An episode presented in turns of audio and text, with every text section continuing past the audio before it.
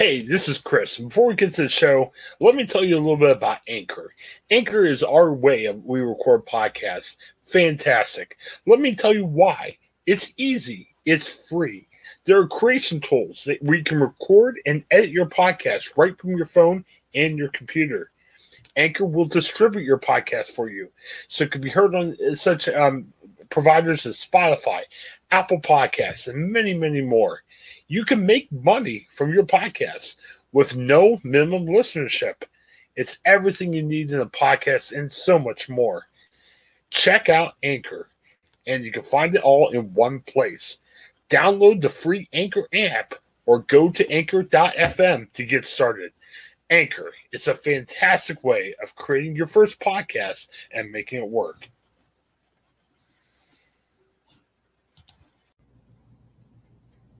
Hey everybody, Craig Shoup back here on the Ohioan Podcast Network, and today we are going streaming. Got a couple of uh, interesting things for you today to talk about. Uh, the first is sort of a uh, one of the more engrossing docudramas that I, I've seen on HBO in quite a long time. It's I Love You Now Die. This is the Commonwealth versus Michelle Carter. Um, now, for those of you, and especially me, who has seen this documentary now a couple of times, uh, I did not know really about this case when it uh, was going on, but it tells the story of Michelle Carter, who uh, was sort of in a long distance relationship with Conrad Roy. And Roy had had some issues, some was had things going on in his life, and Michelle um, apparently had texted him that she should, you know, sort of encouraging him to kill himself, to commit suicide, to release him of the pain that he was feeling. And this is an interesting two part documentary uh, series uh, that really kind of goes into how the prosecution built their case up. And then, of course, the second part it kind of delves more into how the defense tried to get their client off the hook, saying, you know, essentially that she couldn't have been responsible for someone's death when she wasn't even with him. But one of the reasons why I think this is such an interesting documentary is not only is it is it an interesting documentary and very engrossing over the course of the two parts, where they're about an hour and a half or so per part, is the fact that it sort of it sort of sets a precedence in the world of law, which I kind of find interesting as a cops and courts reporter. This is sort of a, a, a case now where a lot of people can go back to and say, this is a case where social media, where text messaging, where basically you can create com- commit a crime digitally in some ways. In this case, uh, their argument is that Michelle Carter certainly led and, and, contributed to this young man killing himself. And that's the argument and the crux of this sort of story that we that we see play out. And i really think it's an interesting case where we get a little bit of background obviously on how the two met. And uh, we get a little bit of background about about michelle who at first seemed like a, a sort of a mild mannered girl but then you kind of realize that maybe she isn't so much as the documentary series sort of peels back the layers of what kind of a person she was how maybe she enjoyed the the sort of the the aftermath of the death in terms of taking advantage of the popularity and all of that. And then, of course, the the two families and the, basically the two sides going at it tooth and nail to try to disprove or prove their case. And it really, you know, Erin Lee Carter directs these two these two parts uh, in this this very long movie. I guess you would almost call it. It's a very uh, engrossing two parts, so about two hours and twenty three minutes or so in the totality of it. But it's a very interesting part uh, that it plays in the in the legal system and how we kind of interpret laws and how these things set precedents. Because we always hear about why certain things happen in the law. Well, there's precedents that are set previous, and that's how things are sort of dictated in, in a lot of ways based on that uh, based on you know decisions by judges for sentencings and juries and how they're de- told to deliberate and appeals cases as well when someone does appeal their case. So i don't want to spoil any um, anything necessarily that goes with this case. Um, i just will say though that it was a extremely extremely interesting documentary. Uh, it's split up again into, into two parts about two and a half to three hours long, but well worth your time. I really, really did enjoy this uh, back and forth in the court system. We learn, you know, we see some of the court battle going on, but then also we splice in family interviews along with other people, uh, just kind of telling the story about how these two kids kind of came together and, and how it unfortunately ended for Conrad Roy. Um, but definitely highly recommend I Love You Now Die, the Commonwealth versus Michelle Carter. I give this three and a half out of four stars. You can see this uh, film or this two part series, if you will, on HBO Max as anytime it came out in 2019.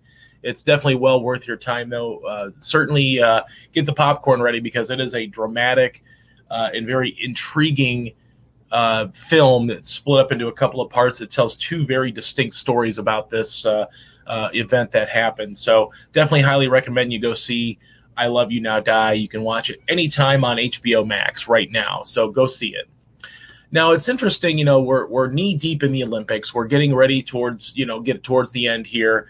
And I always have to say that um, I'm one of the few people that like the Olympics. It's the pageantry, it's the you know the representation of your country. It's seeing the best of the best of the best athletes out there. Um, obviously i do love watching the americans but then i also like watching other sports and other people play and how how other people are. And you know this year this this time around you know it was a, a year delayed because of the uh, covid pandemic shutting down the olympics last year um, but it, it, has been a, a, very interesting year for the Olympics. Obviously, we had the Simone Biles incident where she had to bow out due to uh, some mental health issues, and we wish her the best here at the podcast. Hopefully, she uh, can recover and rebound and, and maybe compete again, or if she decides to retire, she's had an illustrious career as probably the greatest Olympic athlete that most people will have ever seen because she has just dominated the sport for so long and especially when you have a couple of moves named after you on the floor routine, you probably are the greatest athlete in the in the in the history of that sport. So definitely, uh, you know, kudos to Simone Biles, but also Suni Lee. You know, uh, it was fun watching her compete and win. Um, I, I reviewed the Golden Series that was on Peacock last uh, last time around, and she was one of the uh, gymnasts that was featured on that, where they kind of showed her process and leading up to the Olympics and the Olympic selection committee. And it was a fun, it's fun to see that story kind of go through and, and her win a gold medal there for the all around, which, uh, you know, maybe might not have happened if Simone Biles hadn't been there, but with Simone Biles bowing out, it allowed Suni Lee to get back in there and step up and, and win. So, um, you know, obviously throughout the process, I've tried to watch as many sports as possible. I've watched surfing, I've watched badminton, I've watched handball. Um, I've seen the triathlons, I've seen the, the swimming competition.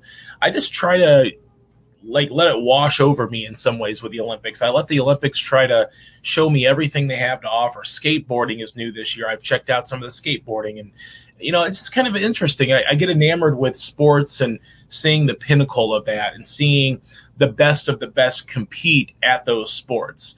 And that's that's kind of one of the things that has, has drawn me over the years uh, to the Olympics. Um, as of right now, you can stream them on uh, if you have the NBC Sports app and you have a cable package, you can sign in, and that will allow you actually to the app will allow you to stream first of all in 4K, but second of all, it will allow you to stream anything going on at that time that may or may not be on TV on one of the TV channel lineups. Um, you can watch highlights and programming on Peacock uh, as well. That's obviously a subscription base. But then obviously, most people are probably watching on NBC, USA Network, NBC Sports Network, and CNBC is also carrying quite a few uh, sporting events as well each day. Uh, and for our, our friends in Canada, the CBC network is also uh, playing those uh, sports as well, with a little bit more of a Canadian twist to it. But certainly they uh, they show a little bit of everything too. So I definitely say go watch the Olympics as we wind down here. Um, it's always fun to see you know the best of the best competing, whether it's in track and field, which is getting you know getting started. Uh, you know with with yeah, no Usain Bolt, but still a lot of fun to watch track and field events. I've watched fencing. It's just a lot of fun to, to, to check out sports that maybe maybe you do only watch them every four years, or maybe you've never seen them before and you're interested in them.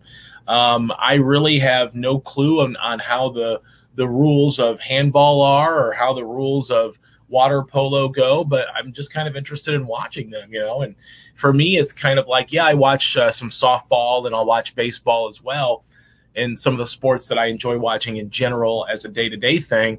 But for me, I think a, a, lot of the Olympics is about watching stuff that maybe you never get a chance to watch, or maybe you never see, um, like table tennis or badminton, you know, just things like that, where you know, or equestrian, you know, just kind of things like that, where you're just kind of like, well, you know, let's see what it looks like. And you can always change a channel. You can always find something else if you're not interested in it. And NBC, I think, has done a solid job of, of jumping around to other things. Um, you know, we watched, from my personal perspective, uh, we watched archery, so we watched Jacob Wukie from Fremont, where I cover, uh, you know, cover various news topics. Uh, watched him compete, had a, a, really magical run into the uh, the final 16 shooter. So a great competition from him uh, before he was defeated by teammate Brady Ellison. But you know, it's it's just kind of a fun event to watch and just you know learn new things and watch different things and and maybe see something that you've never you know seen before or maybe something that you haven't seen in four years or in this case five years with the Olympics. But um, I'm also always kind of interested too because you always have uh, you know, you always when you're watching, you're always like, "Oh, that was terrible," and even though you know you have no clue how they do what they do, or you couldn't even think about doing something like that, but you always want to try to play the uh, sort of the Monday morning quarterback when you're watching sporting events, which is always fun too. But uh, I definitely recommend as the Olympics wind down here that uh, you all go out and uh, and continue watching them and uh, maybe checking out a sport that you've never seen before, maybe checking out something that um, is new to the Olympics, like skateboarding or BMX or things like that, uh, or surfing as well. So definitely uh, have fun with it. You can see it on various platforms on NBC Sports as they continue to carry the coverage, and they've essentially carried the coverage since I can remember. Um, and definitely uh, will be fun for the rest of the uh, the Olympic Games. So definitely have fun with it. You can still stream anything you want out there. There's plenty of options out there. Uh, but uh, I will also say too that uh, you know catch up on Ted Lasso season two, which is very fun, a, very fun opening episode. Um, getting ready to watch uh, the next couple here, um, and then also the White Lotus on HBO is another thing that I'm streaming right now. Uh, I think people should definitely check out as well. You can find that on HBO Max or it's on Sunday nights on HBO on your cable package. So once again, this is Craig Shoup signing off from Going Streaming. You guys have a great one and keep on streaming. Hi, I'm Jennifer Mooney. Welcome to what is our new Hope Interrupted podcast based on the work from our book, Hope Interrupted, that I co authored with my good friend Byron McCauley. Hey, Jennifer, you know, I'm looking forward to this podcast as much as I was look, looking forward to writing this book with you. We hope to interview some uh, high impact folks as well as have a little fun. We're going to cover stories of hope to learn more about our podcast and our book, please visit www.hopeinterrupted.com.